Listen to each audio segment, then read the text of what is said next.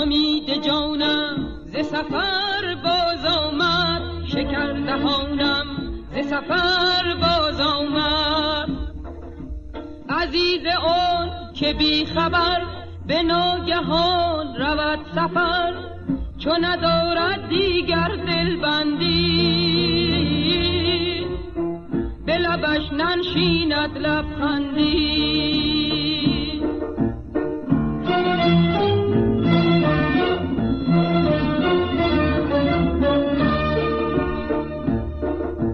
چو غنچه سپید دم شکفته شد لبم زهم، که شنیدم یارم باز آمد، ز سفر غم خارم باز آمد.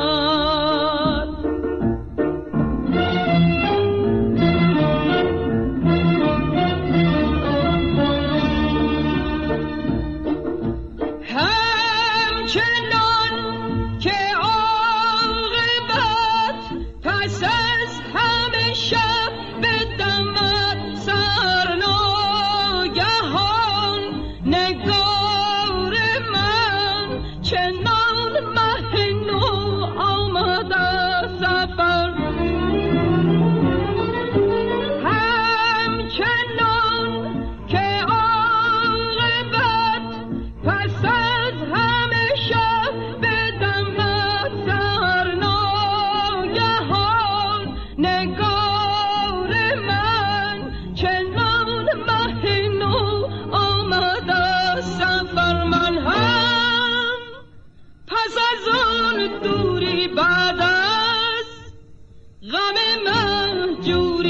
شاخه گل بردم به برش، یک شاخه گل بردم به برش.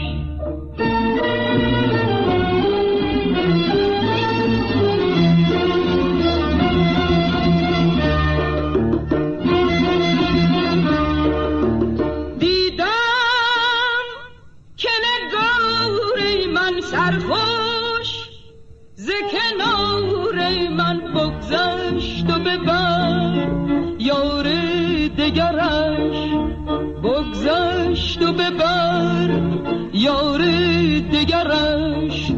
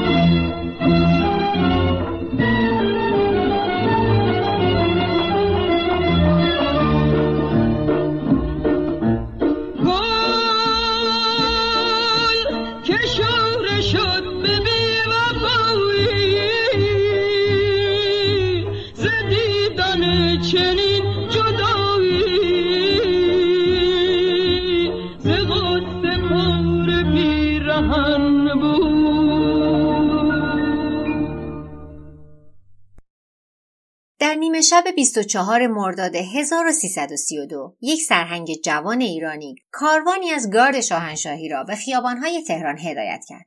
مقصد آنها خانه نخست وزیر کشور بود، محمد مصدق. سرهنگ فرمان سلطنتی به همراه داشت. این سند ادعا می‌کرد که نخست وزیر از قدرتش سوء استفاده کرده و به مردم ایران خیانت کرده. پادشاه ایران خواسته بود که از مصدق سلب اختیار بشه و دستگیر بشه. با این حال قدرت نخست وزیر چنان زیاد بود که شاه برای انجام این مأموریت فقط و فقط به گارد شاهنشاهی وفادار خود اعتماد داشت. این یک کودتا بود. سرهنگ و افرادش به خونه مصدق رسیدن و قبل از اینکه سرهنگ با نخست وزیر روبرو بشه و فرمانها رو بهش ابلاغ کنه، جلوی خونش رژه رفتن. دهها سرباز وفادار به دولت منتخب دموکراتیک از سایه ظاهر شدند و مردان شاه رو محاصره کردند. وقتی که سربازای نخست وزیر اقدام به دستگیری مردان شاه کردند، شکارچی‌ها خودشون شکار شده بودند. با شنیدن این خبر، شاه از ایران گریخت. مصدق پیروزمندانه اعلام پیروزی کرد. کودتا حتی قبل از آنکه شروع بشه خنثی شده بود. اما در عرض یک هفته انبوهی از مردم ایران در حمایت از شاه خیابانها رو پر کردند. دهها تانک خونه مصدق رو محاصره کردند. حالا این نخست وزیر بود که دستگیر شد. هزاران شهروند ایرانی در حالی که شاه به خونه و کشورش برمیگشت ازش استقبال کردند. شاه تاکید داشت که عشق مردم ایران مصدق رو کنار زده و قدرتش رو بهش برگردونده. اما خیلی ها معتقدند که موفقیت شاه در این فقره به هیچ وجه خواست شهروندان ایرانی نبود. شاه میبایستی قدردان سی آی ای می بود.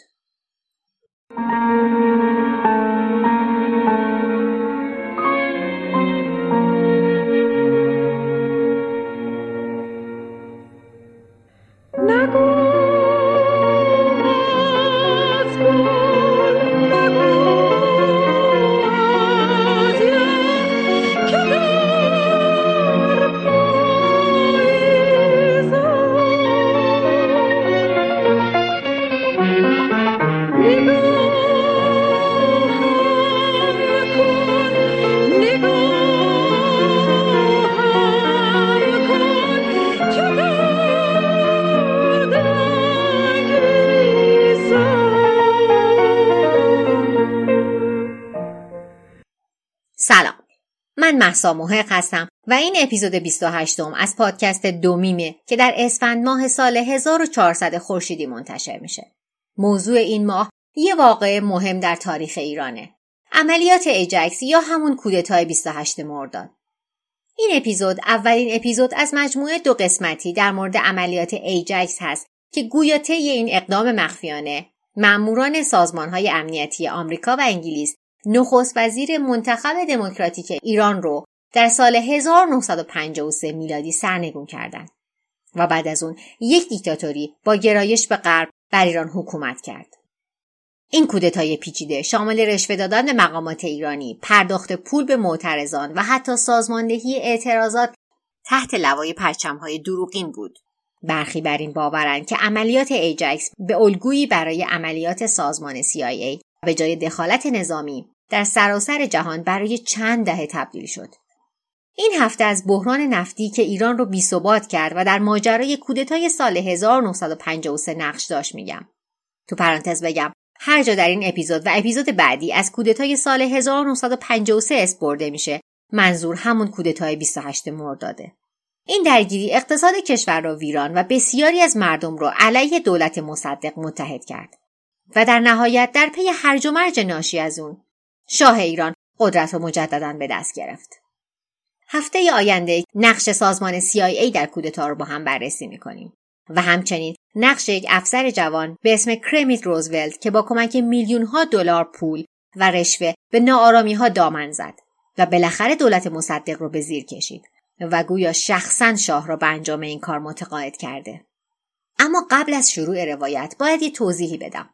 حین شنیدن این اپیزود و اپیزود بعدی یا بعد از تموم شدنش خواهش میکنم که اگه خونتون به جوش اومد، رگ غیرت آریایی زد بیرون یا خیلی ساده به نظرتون روایت اشتباه یا دریوری بود، قبل از نثار بد و بیراه به این جانب اولی نفس عمیق بکشید.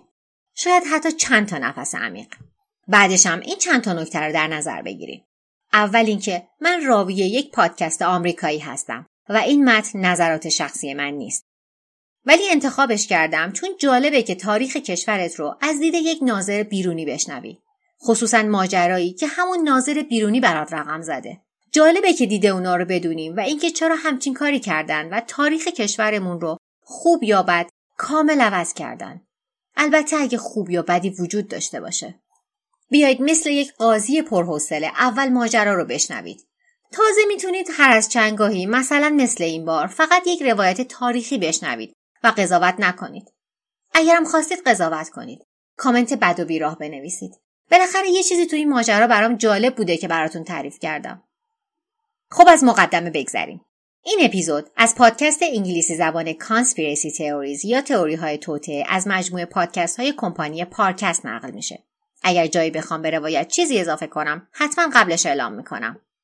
من کارشناس تربیت کودک نیستم، بچه هم ندارم. ولی نظرم اینه که این قصه خیلی مناسب بچه ها نیست. آها، یه نکته دیگه هم اضافه کنم. آهنگ هایی که در تدوین این اپیزود و اپیزود بعدی ازشون استفاده می کنم همه از اجراهای زنان ایران از مجموعه پنجاه سال موسیقی ایرانی استفاده شده. در بزرگداشت نغمه هایی که مدت هاست در گلو حبسه.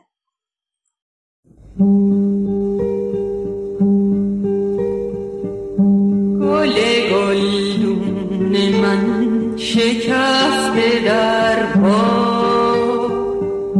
تو بیا تا دلم نکرده فردا. گل شب بودی که شب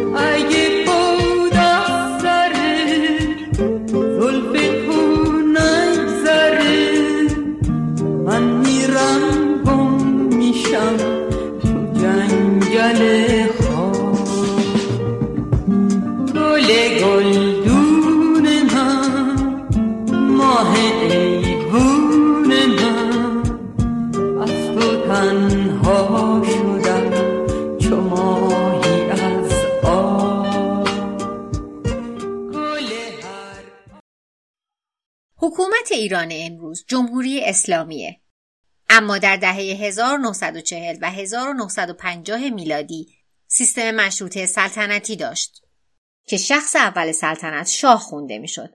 جالبه توی پرانتز اضافه کنم که توی متن اصلی انگلیسی زبان هم دقیقاً از کلمه شاه استفاده میشه و از معادلش یعنی کینگ استفاده نشده. پرانتز بسته. در اون زمان در ایران شاه در رأس قدرت بود و کشور توسط پارلمان و نخست وزیر منتخب اداره میشد و به سمت یک نظام لاییک پیش میرفت. اما همه چیز در کودتای هزار و نهصد و پنجاه و سه تغییر کرد. نخست وزیر به جرم خیانت دستگیر، زندانی و محاکمه شد و شاه برای چندین دهه با مشت آهنین حکومت کرد. بسیاری این سوال رو مطرح میکنن که چرا سی آی ای و ام آی سیکس دولت منتخب ایران رو با یک دیکتاتور مستبد جایگزین کردن. دلیلش ساده بود. اونا نفت ایران رو میخواستن. ایران بین عراق، افغانستان و پاکستان امروزی قرار داره. اگرچه زمانی بزرگترین امپراتوری جهان بود، قرنها تهاجم و فساد موجب زوالش شد. ایران نسبتاً فقیر و تحت سلطه قدرت‌های استعماری اروپایی وارد قرن بیستم شد. این عدم تعادل قدرت در صنعت نفت کشور به خوبی نشون داده شد. در سال هزار و نهصد و هشت میلادی یک نقشه‌بردار انگلیسی ذخایر عظیمی از این طلای سیاه در مناطق جنوب غربی ایران کشف کرد. به زودی سرمایه‌گذاران بریتانیایی یک نهاد به نام شرکت نفت انگلو-ایرانیان رو تشکیل دادند. اونا با سلطنت ایران یعنی قاجارها مذاکره کردند و حقوق انحصاری استخراج نفت ایران رو برای مدت پنج سال دریافت کردند. این شرکت دهها چاه نفت حفر کرد و صدها کیلومتر خط لوله کشید. بزرگترین پالایشگاه نفت جهان رو در جزیره کوچک آبادان در خلیج فارس ساخت. به زودی میلیون‌ها گالون نفت خام از زیر زمین ایران پمپ شد و در کشتی‌های بریتانیا در سال هزار و نهصد و چهارده میلادی بارگیری شد. دولت بریتانیا در اون زمان یک جنگ رو در افق می‌دید و برای همین به شدت به یک منبع ثابت نفت برای سوخت نیروی دریایی خودش نیاز داشت و پنجاه و یک درصد از این سهام شرکت نفت انگلیسی را به قیمت دو میلیون پوند خریداری کرد. ارزش این قرارداد به پول امروز بیشتر از دویست و سی و دو میلیون پونده. نگرانی دولت بریتانیا درست از آب درآمد. زمانی که جنگ جهانی اول آغاز شد، بریتانیا میلیون‌ها بشکه نفت ایران را مصرف می‌کرد. سود شرکت نفت انگلو-ایرانیان به شدت افزایش پیدا کرد، اما با وجود نام این شرکت مقدار بسیار کمی از این پول به ایران رفت. تنها شانزده درصد از سود این شرکت به ایران می رسید. این شرکت همچنین از دسترسی مقامات ایرانی به سوابق مالی خودداری می کرد. این احتمال وجود داشت که اونا حتی کمتر از شانزده درصدی که طبق قرارداد حق داشتن دریافت می کردن. در سال هزار و نهصد و بیست و یک میلادی قاجارها توسط سربازی به نام رضاخان سرنگون شدند. رضاخان خیلی زود سلطنت جدیدی به نام خاندان پهلوی تأسیس کرد و به رضا شاه معروف شد. رضا شاه نیز مشابه رژیمی که سرنگون کرده بود به عنوان یک دیکتاتور خودکامه حکومت کرد، اما در کنارش اصلاحات بسیاری رو به اجرا گذاشت. اون سعی داشت که زندگی شهروندان ایرانی رو بهبود ببخشه. رضا شاه کشور رو مدرن کرد و سنت‌های اسلامی رو که سرکوبگر می‌دونست غیرقانونی کرد. در نهایت هدفش این بود که ایران از قدرت‌های استعمارگر لیبرال اروپایی به ویژه بریتانیا الگو برداری کنه. در این راه مذاکره مجدد در مورد قرارداد کشورش با شرکت نفت انگلو پرژن ضروری بود. بریتانیا تمایلی به تغییر توافقنامش نداشت. ایران سالانه صدها میلیون بشکه نفت براش تامین میکرد. برخی تخمین‌ها حاکی از اینه که نود درصد نفت اروپا در آن زمان از پالایشگاه نفت آبادان تامین میشد و بر اساس قرارداد فعلی اکثریت پول اون به دولت انگلیس میرسید. در سال هزار و نهصد و سی و دو صبر رضا شاه تمام شد. اون به صورت یک جانبه قراردادی رو که قاجارها چندین دهه قبل از اون امضا کرده بودن لغو کرد. شرکت انگلیسی از اینکه دیگه حق قانونی استخراج نفت ایران رو نداشته باشه وحشت زده شده بود و به سرعت مذاکره کنندگانی رو به ایران فرستاد و با شرایط جدید رضا شاه موافقت کرد. حالا شرکت نفت انگلیس حداقل سالانه نهصد و هفتاد و پنج هزار پوند به ایران پرداخت میکرد که امروزه حدود شصت و نه میلیون پونده. این قرارداد جدید ثابت کرد که ایران میتونه با قوی‌ترین قدرت استعماری جهان روبرو بشه. رضا شاه همچنین خواستار تغییر نام شرکت به شرکت انگلو-ایرانیان شد. استدلال اون این بود که انگلیسی ها به مردم ایران میگن پرژن، ایرانی چیزیه که مردم رضا شاه به خودش میگن. این بیانیه کوچک اما قدرتمندی از خودمختاری بود. در حالی که این یک پیروزی برای رضا شاه بود، مردم ایران از این مذاکره سود چندانی نبردند. سهم شیر از این شکار و از این پول مستقیما به شاه رسید و شاه از اون برای تأمین بودجه نظامی و خرید زمین برای خودش استفاده کرد. نقش رضا شاه با شروع جنگ جهانی دوم پیچیده تر هم شد. اگرچه ایران اعلام بی‌طرفی کرده بود، اما شاه رژیم آلمان نازی رو تحسین میکرد. اون به آلمانی‌ها اجازه داد تا آزادانه در ایران تردد کنند. این امر قدرت‌های متفقین رو به شدت نگران کرد. در سال هزار و نهصد و چهل و یک انگلیس از غرب به ایران حمله کرد، در حالی که اتحاد جماهیر شوروی هم از شمال شرق به ایران حمله ور شد. اونا رضا شاه رو مجبور به کناره‌گیری از تاج و تخت کردند و مقامات انگلیسی تصمیم گرفتند که محمد رضا پسر بیست و دو ساله شاه رو بر تخت بشونن. اونا امیدوار بودند که شاه جوان مطیع باشه و کنترلش کار آسونی باشه. اونا درست حد زده بودن. شاه جدید بی تجربه و ترسو بود و نمیخواست کاری به اداره کشور داشته باشه و در عوض کار به دست پارلمان و نخست وزیر افتاد. برخلاف زمان رضا شاه که این نهادها یعنی پارلمان و نخست وزیری به شدت تحت کنترلش بودند، حالا فرصتی برای اینکه واقعاً حکومت کنن پیدا کرده بودند. برای اولین بار در تاریخ معاصر کشور، ایران توسط یک هیئت منتخب دموکراتیک اداره میشد. ارزیابی مجدد حقوق نفت اولویت اول بود. ایرانی‌ها برای چندین دهه شاهد بودند که با ارزش‌ترین منبع اونا از زیر پاشون کشیده میشه.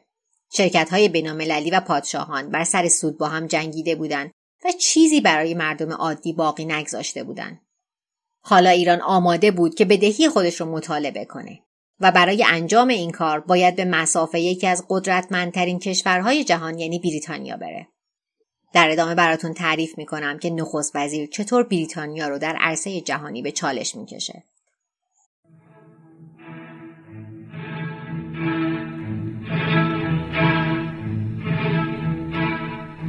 آغرب زلف کج با قرقرین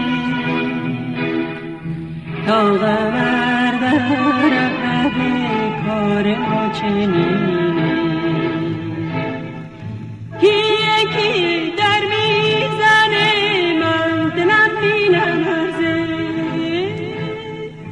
در آبانه گر میزنه من دلم بینرزه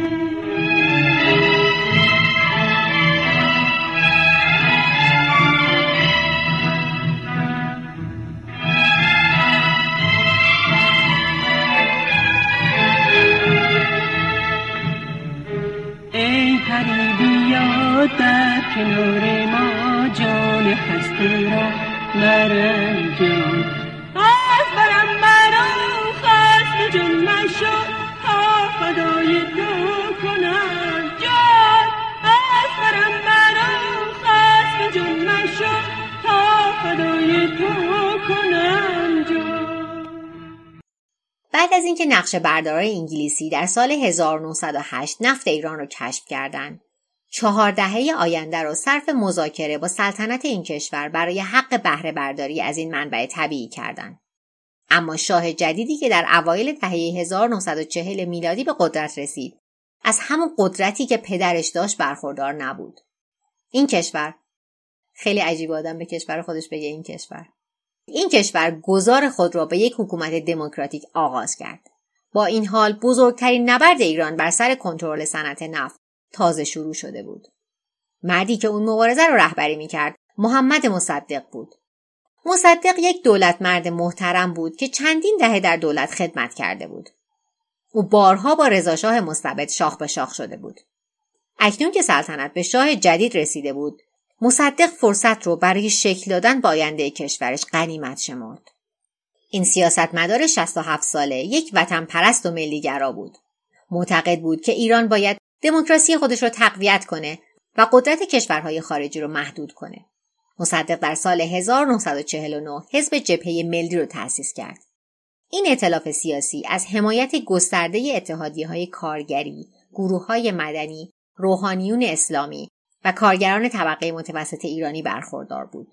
حزب جبهه ملی به زودی چندین کرسی در مجلس ایران به دست آورد و در همان ماه‌های اول تشکیل حزب جبهه ملی شهرت آوازه‌ای به دست آورد. در همین زمان یک بار دیگه مجلس تلاش کرد تا در مورد شرایط قرارداد نفتی با انگلیسی‌ها مذاکره کنه. شرایط کار کارگران ایرانی در پالایشگاه آبادان وحشتناک بود و دولت ایران احساس کرد که پرداخت سالانه نهصد و پنجاه و هفت هزار پوند از سود یکی از بزرگترین میادین نفتی جهان کافی نیست. با کپی برداری از استراتژی شاه قبلی، مجلس تهدید به لغو این قرارداد کرد و از انگلیس خواست تا برای حق استخراج نفت ایران هزینه بیشتری بپردازه. مدیران شرکت پذیرفتند و قرارداد جدیدی رو پیشنهاد کردند. این یکی حداقل چهار میلیون پوند سود در سال رو تضمین می‌کرد. اونا همچنین قول دادند که ایرانیان رو برای مشاغل تخصصی تر و با درآمد بالاتر آموزش بدن. بحث در مجلس ایران ماه‌ها ادامه داشت. بسیاری از سیاستمداران، به ویژه اونایی که طرفدار آرمان‌های ملی‌گرایانه مصدق بودند، از شرایط پیشنهادی راضی نبودند. اونا خواستار حضور بیشتر در شرکت نفت انگلیس و همچنین حق ممیزی سوابق مالی بودند. آشفتگی سیاسی در هفتم مارس هزار و نهصد و پنجاه و یک، زمانی که نخست وزیر توسط یکی از اعضای یک گروه بنیادگرای اسلامی ترور شد، به خشونت تبدیل شد.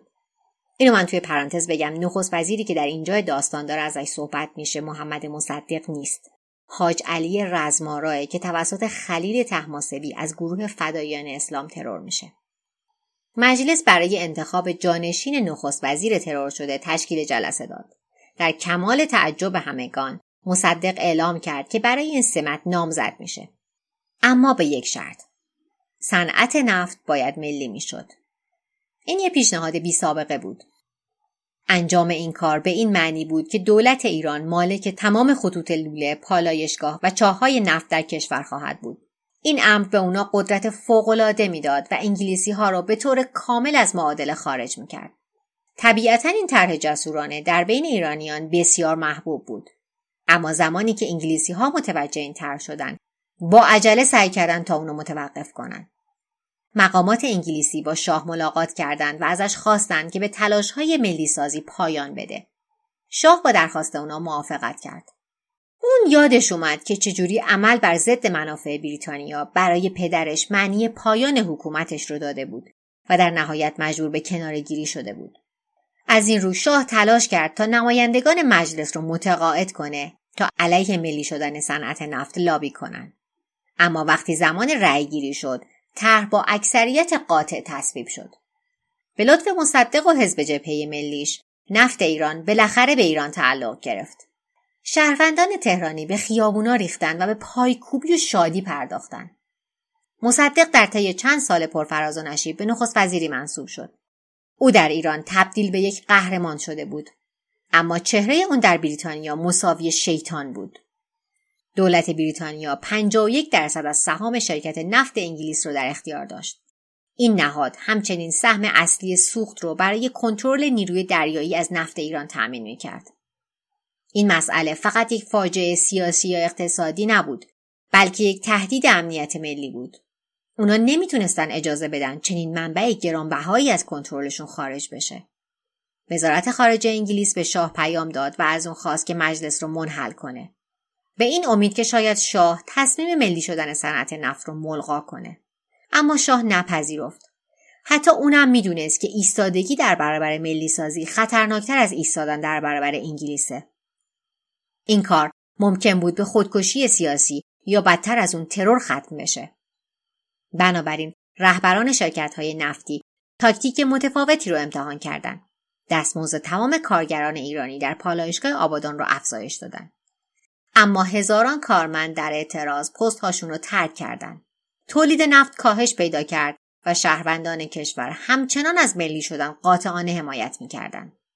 در یک نمایش قدرت وقیحانه در پاسخ به اعتصابات، بریتانیا پنج کشتی جنگی رو به خلیج فارس فرستاد. کشتی‌ها در چند کیلومتری آبادان لنگر انداختند و امیدوار بودند که این تاکتیک ایرانیان را متقاعد کنه که برگردن سر کار. اما این اقدام نیروی دریایی به جای ارعاب کارکنان پالایشگاه خشم اونا رو بیشتر کرد. اونا دیگه قرار نبود عروسک خیمه شب بازی انگلیسی ها باشن.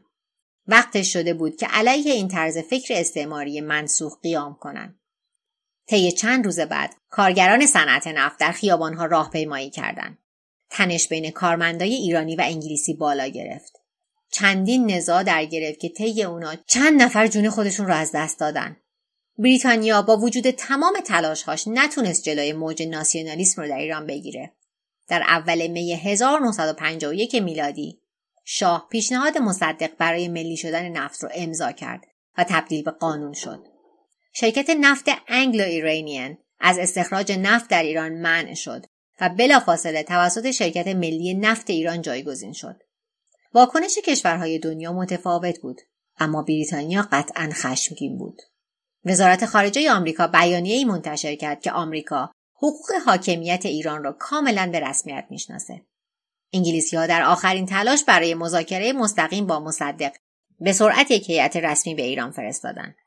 اما حتی زمانی که حق امتیاز اضافی پیشنهاد شد، نخست وزیر مصمم بود. این اصلی بود که ازش کوتاه نمی‌اومد. نفت به ایران تعلق داشت و ایران به طور کامل پالایشگاه را در اختیار گرفت. بریتانیا به تمامی تکنسین‌ها و مدیراش دستور داد که کشور را ترک کنند. اونا امیدوار بودند که ایرانیان بی‌تجربه بدون کمک انگلیس نتونن صنعت نفت رو اداره کنن. مصدق فراخوانی برای متخصصان سراسر جهان فرستاد. گفته شده بود که از اونا در ایران به گرمی استقبال میشه و دستمزد گزافی هم پیشنهاد شد.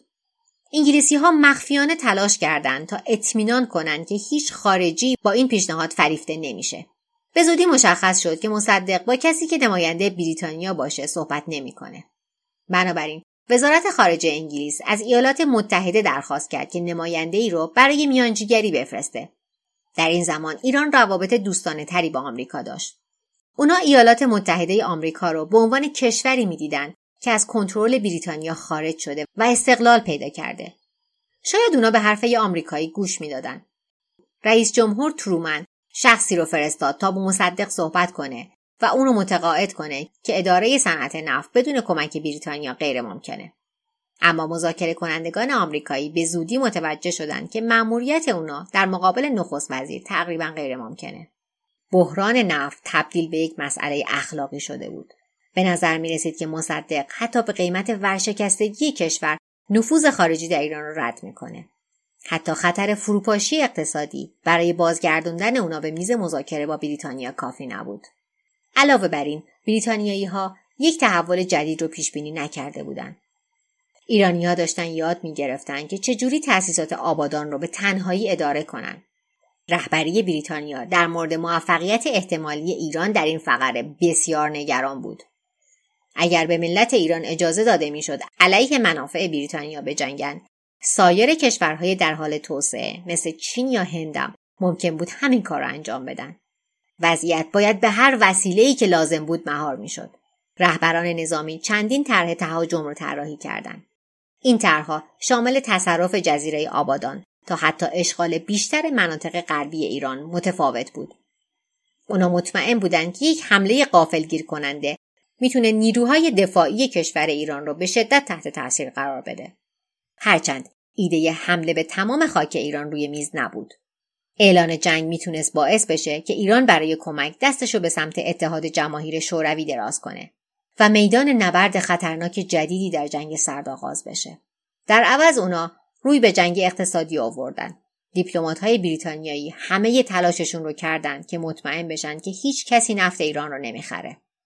اونا بسیاری از کشورها رو متقاعد کردند که ایران قرارداد اونا رو نقض کرده و نفت ایران الان از لحاظ قانونی کالای سرقت شده محسوب میشه. نفتکش‌هایی که به ایران نزدیک میشدن توسط نیروی دریایی انگلیس توقیف میشدن و زمانی که دو شرکت آمریکایی چندین میلیون گالون نفت خام سفارش دادن، بریتانیا از وزیر امور خارجه ایالات متحده خواست تا مداخله کنه. سفارشات لغو شدن. با وجود اینکه الان ایران روی استخراج نفت کنترل پیدا کرده بود، مشتریان نفت همچنان تحت کنترل بریتانیا بودند. حالا که فشار اقتصادی گلوی ایران رو فشار میداد، انگلیس مصدق رو به دادگاه کشوند. اونا قطعنامه‌ای رو به شورای امنیت سازمان ملل ارائه کردند که در صورت تصویب میتونست قدرت صنعت نفت ایران رو به بریتانیا برگردونه. مصدق برای پاسخگویی به اتهامات خودش به نیویورک پرواز کرد. اون یه سخنرانی پرشور کرد و توضیح داد که چجوری شرکت انگلو-ایرانیان از مردم کشورش سوء استفاده کرده. کارگران ایرانی در شرایط وحشتناکی زندگی می‌کردند و به مراتب کمتر از همتایان انگلیسی خودشون درآمد داشتند. در نهایت مصدق نشون داد که چجوری ایران تنها کسر ناچیزی از سودی که شرکت به دست آورده بهره‌مند شده. این سخنرانی تأثیر عمیقی روی شورای امنیت گذاشت.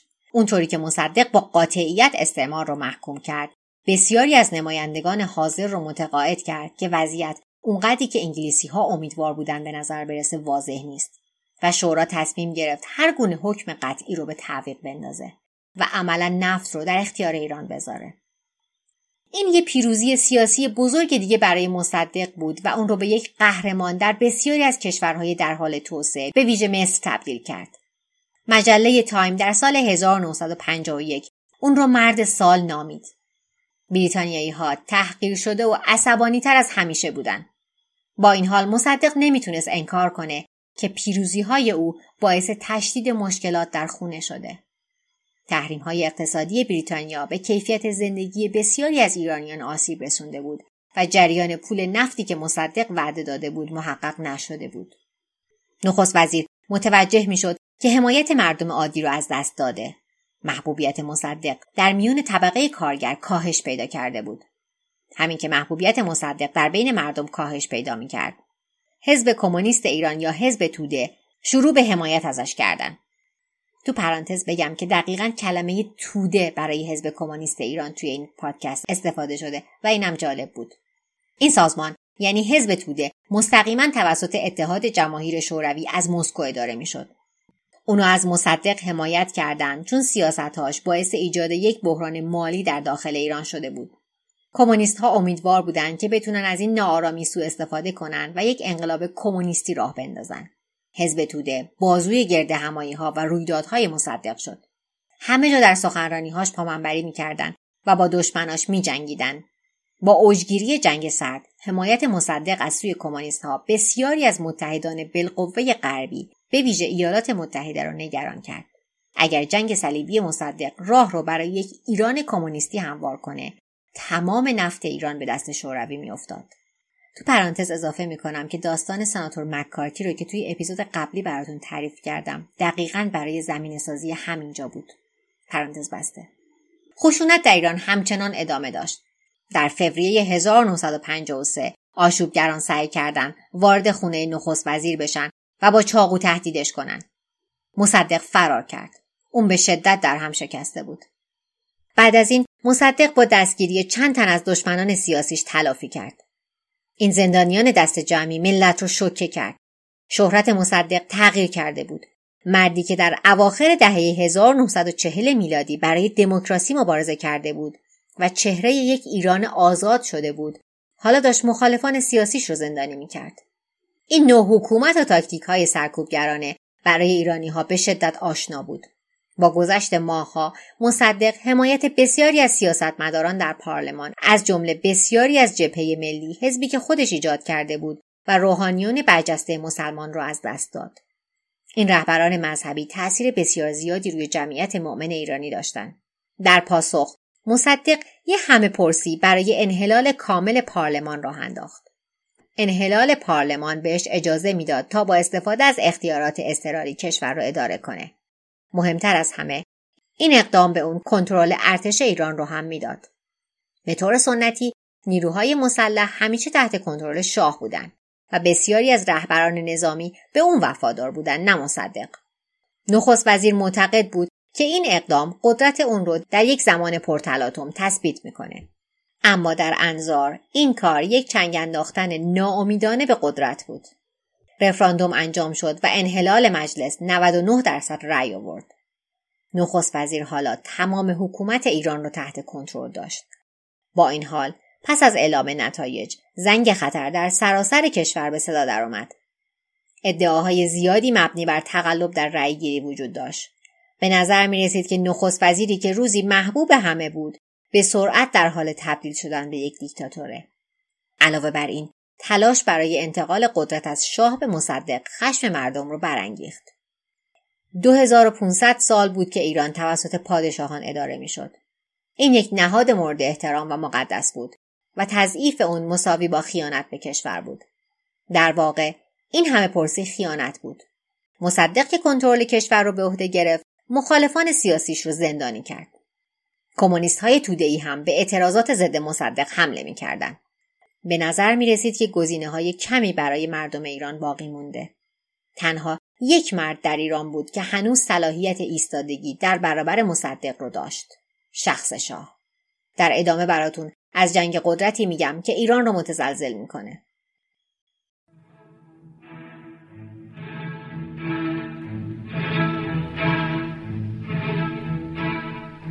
آغرب زلف کج با قمر پرینه تا قمر در قهر کار ما چنینه کی یکی در میزنه من دلم بینمرزه در آبانه گر میزنه من دلم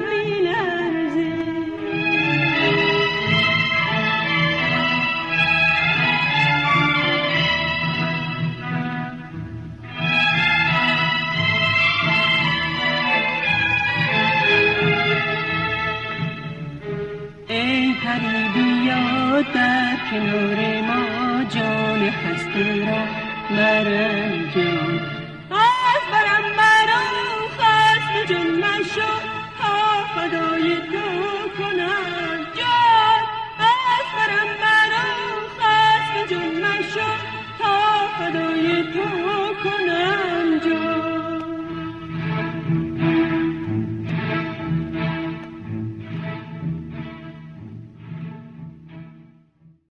حالا به ماجرا در سال هزار و نهصد و پنجاه و سه برمیگردیم.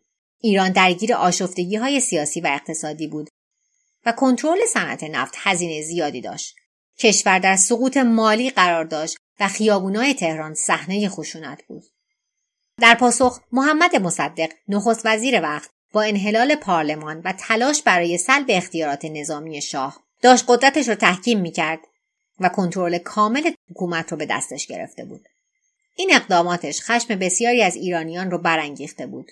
اونا شاهد تبدیل شدن مصدق به یک دیکتاتور بودن. اون باید متوقف می شد. مخالفان مصدق دور شاه جمع شدند. کسانی که از شاه و سلسله حکومت موروثی حمایت می کردن، استدلال می کردن که بر اساس قانون اساسی ایران، اون قدرت برکناری مصدق و نصب نخست وزیر جدید رو داره. شاه با یک حرکت قلم می تونست به بحران پایان بده. روزنامه ها ده ها مقاله چاپ کردند که از شاه میخواستن از اقتدار خودش استفاده کنه و از شر مصدق مستبد خلاص بشه. تظاهر کنندگان طرفدار شاه خیابونا را پر کردند و با نزاع کنندگان حزب توده درگیر شدند. اما شاه جوان تمایلی به دخالت نداشت. مصدق خیلی آسون میتونست دستورات شاه را نادیده بگیره و بعد از اون ممکن بود که پادشاه خودش را در زندون یا حتی در مقابل جوخه اعدام ببینه. اما در نهایت مشاوران و متحدان غربیش اونو متقاعد کردند که برخلاف نخست وزیر فقط اونه که میتونه به بحران نفت پایان بده و ثبات رو به ایران برگردونه. توطئه‌گران نقشه ای را به صورت کاملا مخفیانه طراحی کردند. شاه دو دستور سلطنتی یا فرمان صادر کرد. تو پرانتز بگم کلمه فرمان عیناً در پادکست انگلیسی استفاده میشه. اولین فرمان دستور برکناری مصدق بود و دومین فرمان نخست وزیر جدیدی منصوب میکرد. سرلشکر فضل الله زاهدی. سرهنگ نصیری از نیروهای وفادار به شاه درست قبل از نیمه شب پانزده آگوست با یک دسته از سربازان وفادار به شاه معروف به گارد شاهنشاهی مأموریت مخفیانش را شروع کرد. قرار شد این فرمانها به مصدق ابلاغ بشه و بلافاصله دستگیر بشه. مصدق درست در زمانی که این فرمانها داشت بهش ابلاغ میشد به چند سرباز که در سایه ها مخفی شده بودن اشاره کرد که مردان شاه را محاصره و اونا را دستگیر کنند. شخصی به شاه خیانت کرده بود و مصدق را از کودتای قریب الوقوع آگاه کرده بود. نخست وزیر میدونست که گارد شاهنشاهی قراره بیاد سراغش و تله گذاشته بود. هویت خبرچین هرگز کشف نشد، اما به احتمال زیاد این اطلاعات از یک جاسوس توده‌ای رسیده بود. همین امر مشخص میکنه که دولت مصدق از حمایت کامل کمونیست‌ها برخوردار بوده. در پاسخ قدرت‌های غربی مانند آمریکا اقدامات نخست وزیر را محکوم کردند. اونا میترسیدن که توده‌ای‌ها مصدق را متقاعد کنن که با اتحاد جماهیر شوروی متحد بشه و ایران به یک کشور کمونیستی تبدیل بشه. اما اونا در برابر مصدق که آماده انتقام گرفتن از شاه تازه کار شده بود چندان قدرتی نداشتن. حدود ساعت هفت صبح روز بعد مصدق از طریق رادیو ملی اعلام کرد که یک کودتای نظامی انجام شده و مدعی شد که این کودتا از سوی شخص شاه و متحدان بریتانیایی خائنش حمایت میشه. وقتی شاه از شکست کودتا مطلع شد، بلافاصله به همراه خانواده‌اش از کشور فرار کرد. او مطمئن نبود که میتونه به ایران برگرده. وقتی خبر کودتا پخش شد، طرفدارای خشمگین مصدق به رهبری توده‌ای‌های کمونیست به خیابونا آمدن. اونا تا میدان مجلس یعنی میدان بهارستان که در مرکز شهر تهران واقع راهپیمایی کردند. جمعیت به دور مجسمه رضا شاه که زمانی نماد اقتدار خاندان پهلوی در ایران بود زنجیر بستند و پایین کشیدنش. سلطنت به همین سادگی به پایان رسیده بود، یا شاید هم اینجوری به نظر می رسید. این شورش و ویرانی در سرتاسر شهر گسترش پیدا کرد. شاید به این دلیل که خشونت توسط هواداران مصدق انجام می شد، اون به پلیس اجازه دخالت نداد. تهران در هرج و مرج مطلق قرار گرفت. همراه با انتشار خشونت اخبار جزئیات کودتا هم منتشر می شد. ایرانیان خیلی زود متوجه شدند که مصدق دستورات مستقیم شاه را نادیده گرفته. این امر خشم بسیاری به خصوص رهبران نظامی را برانگیخت. شاه به عنوان نماد ایران بسیار قدیمی‌تر و مقدس‌تر از هر نخست وزیر دیده می‌شد. احساسات مردمی تغییر کرد. اگر مصدق از حمایت شاه برخوردار نبود، در نتیجه حکومتش نامشروع بود. طرفدارای شاه به خیابونا ریختن تا با طرفدارای مصدق که توسط توده‌ای‌ها هدایت می‌شدند مقابله کنند. خشونت به زودی تشدید شد. اتباع خارجی در این بلبشو گرفتار شدند. سفیر آمریکا پیش مصدق رفت و بهش گفت که شهروندان آمریکایی توسط اوباش مورد آزار و اذیت قرار گرفتند. نخست وزیر به نقطه شکست خودش رسید. قبل از اینکه ایران وارد هرج و مرج کامل بشه، باید یه اقدامی صورت می‌گرفت. مصدق به پلیس دستور داد که اغتشاشگران رو سرکوب کنه. اون با صدور فرمانی هر گونه اعتراض و تظاهرات عمومی رو ممنوع کرد و در نهایت از متحدانش از جمله حزب توده خواست که توی خونه بمونن و به خیابونا نیان. این درخواست آخرش از حزب توده یک اشتباه مهلک براش بود. در حالی که جمعیت طرفدار مصدق عقب نشینی کرد، حامیان شاه این کارو نکردند. در بیست و هشتم مرداد سال هزار و سیصد و سی و دو بدون مخالفت به خیابون‌های تهران یورش بردند. اونا ایستگاه‌های رادیویی رو تصرف کردند و پیام‌های رادیویی رو پخش کردند که مصدق رو محکوم می‌کرد. حزب توده متوجه شد که دولت مصدق در آستانه سرنگونیه. برخی برای دستور گرفتن با مسکو تماس گرفتند. اما در این زمان اتحاد جماهیر شوروی درگیر بحران خودش بود. استالین تازه مرده بود و کرملین درگیر جنگ قدرت بود. هیچ کسی وقت نداشت که به ایران فکر کنه. چند تا از رهبرای حزب توده مستقیما پیش مصدق رفتن. اونا برای مبارزه با نیروهای طرفدار شاه سلاح خواستن. نخست وزیر نپذیرفت و گفت که تحت هیچ شرایطی هرگز یک حزب سیاسی رو مسلح نمی‌کنه. در خیابان‌های تهران نظامیان علیه افسران خودشون شورش کردند و به هرج و مرج پیوستند. اکثریت اونا از شاه حمایت کردند. صدها سرباز خونه مصدق رو محاصره کردند. در داخل خونه تعداد معدودی عناصر نظامی که هنوز به نخست وزیر وفادار بودند برای محاصره آماده شدند. درها رو سد کردند و مواضع تیراندازی ایجاد کردند. درگیری شدید با اسلحه در خیابان‌ها شروع شد و بیشتر از یک ساعت ادامه داشت. مردم برای تانک‌هایی که در خیابان‌های تهران جولون می‌دادند غریو شادی سر دادند و محل اقامت نخست وزیر را محاصره کردند. اگرچه حامیان مصدق به شدت در هم شکسته بودند، اما به مبارزه ادامه دادند. در همین حین وفاداران شاه ژنرال فضل الله زاهدی را مخفیانه به رادیو تهران بردند. اون مردی بود که شاه در فرمان سلطنتی به عنوان نخست وزیر معرفی کرده بود. الو الو اینجا تهران، الو الو اینجا تهران، مردم خبر بشارت‌آمیز، خبر بشارت‌آمیز، چند دقیقه دیگر سرلشکر زاهدی نخست وزیر پیام شاهنشاه را برای شما قرائت می کند.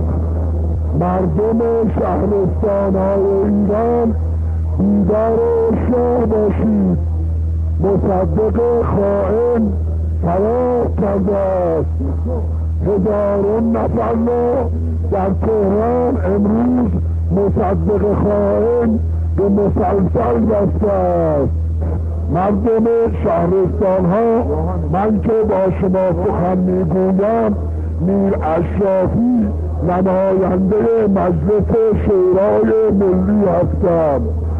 مردم امروز در تهران ملت قیام کرده و خانه مصدق روزنامه اطلاعات، روزنامه کیهان، روزنامه داختر را آتش زدند. مردم حسین ساتمی را قطعه قطعه کردند. با وجود اینکه خونه مصدق در محاصره بود، زاهدی از طریق آنتنها اعلام پیروزی کرد. اون خواستار برگشت شاه به خونه شد. مدت کوتاهی بعد از پخش برنامه مهاجمان به خونه نخست وزیر حمله کردند و متوجه شدند که مصدق فرار کرده. در آخرین لحظه سربازان پیروز محل اقامت را غارت کردند و به آتش کشیدند. نخست وزیر جدید به سرعت به شهر نظم داد. ویرانی‌ها گیج کننده بود. این درگیری بیشتر از سیصد کشته به جا گذاشته بود. نزدیک به صد و پنجاه نفر از تلفات تنها از حمله به خونه مصدق بود. در این زمان شاه در روم فرود اومده بود و در این فکر بود که درخواست پناهندگی بده.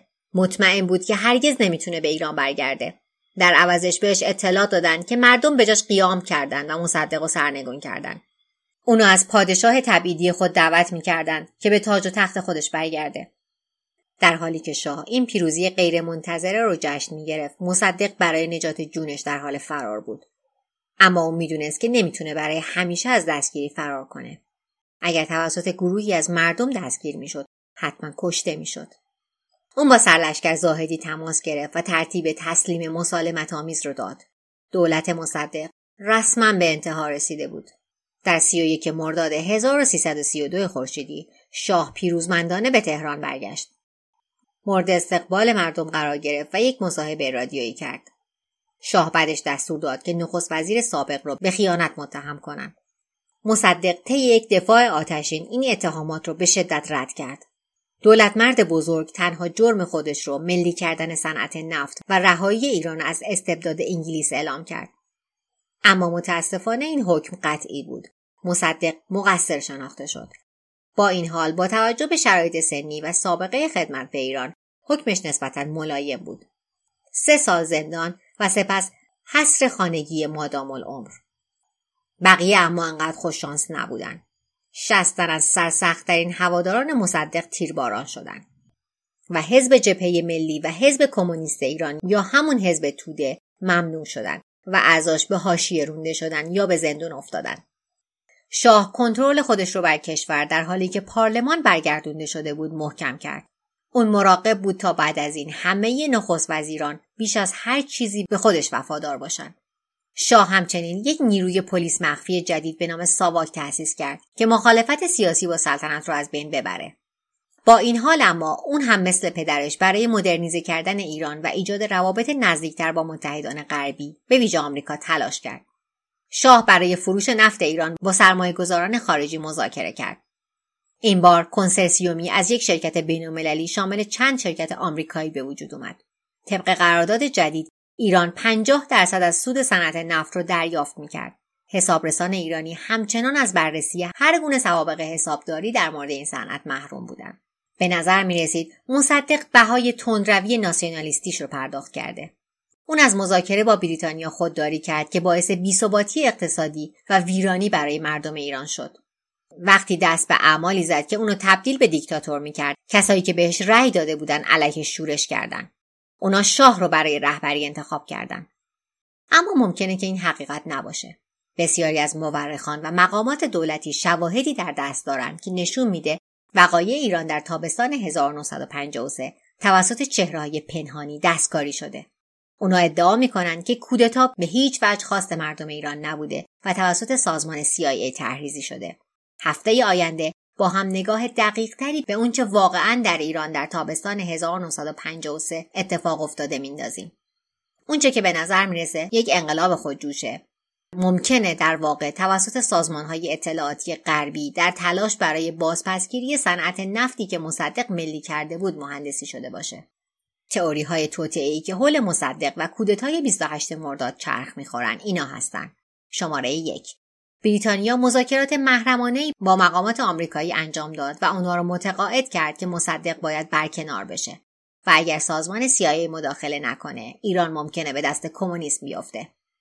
تئوری توطئه شماره دو اینه که رئیس جمهور آیزنهاور طرح محرمانه سی‌آی‌ای به نام عملیات آژاکس رو برای بی‌ثبات کردن دولت مصدق تایید کرد. و تئوری شماره سه میگه عملیات آژاکس مسیر تاریخ ایران رو در مقیاس سیاسی بی سابقه ای تغییر داد. اگر این برنامه نبود ممکن بود که ایران امروز یک حکومت لیبرال دموکراسی داشته باشه. هفته آینده سعی میکنیم که با شواهد و مدارکی که وجود داره این تئوری ها رو بررسی کنیم. میتونی مشت منو بکنی، منو پیش همه رسوا بکنی، میتونی همراه این قطره عشق دامنم را مثل دریا بکنی، اما مشکل بتونی عشقم هاشا بکنی، دیگه مشکل مثل من یاری تو پیدا بکنی، اما مشکل بتونی عشقمو هاشا بکنی. اگر قصه های دومیم رو دوست دارید اونو به دوستانتونم معرفی کنید. پادکست دومیم و همه قصه هایی که تا الان براتون تعریف کردم از هر کجا که پادکست گوش میدین در دسترسه. فقط یادتون نره وقت سرچ بین کلمه دو و میم یه فاصله بزنید. صفحه شبکه‌های مجازیش رو هم با سرچ همین اسم پیدا می‌کنید. محققات‌ها هم که دیگه میدونم یادتونه. تا قصه بعدی مراقب خودتون باشید. بسوزان بسوزان بسوزان شعرهایم را بسوزان، خاطرات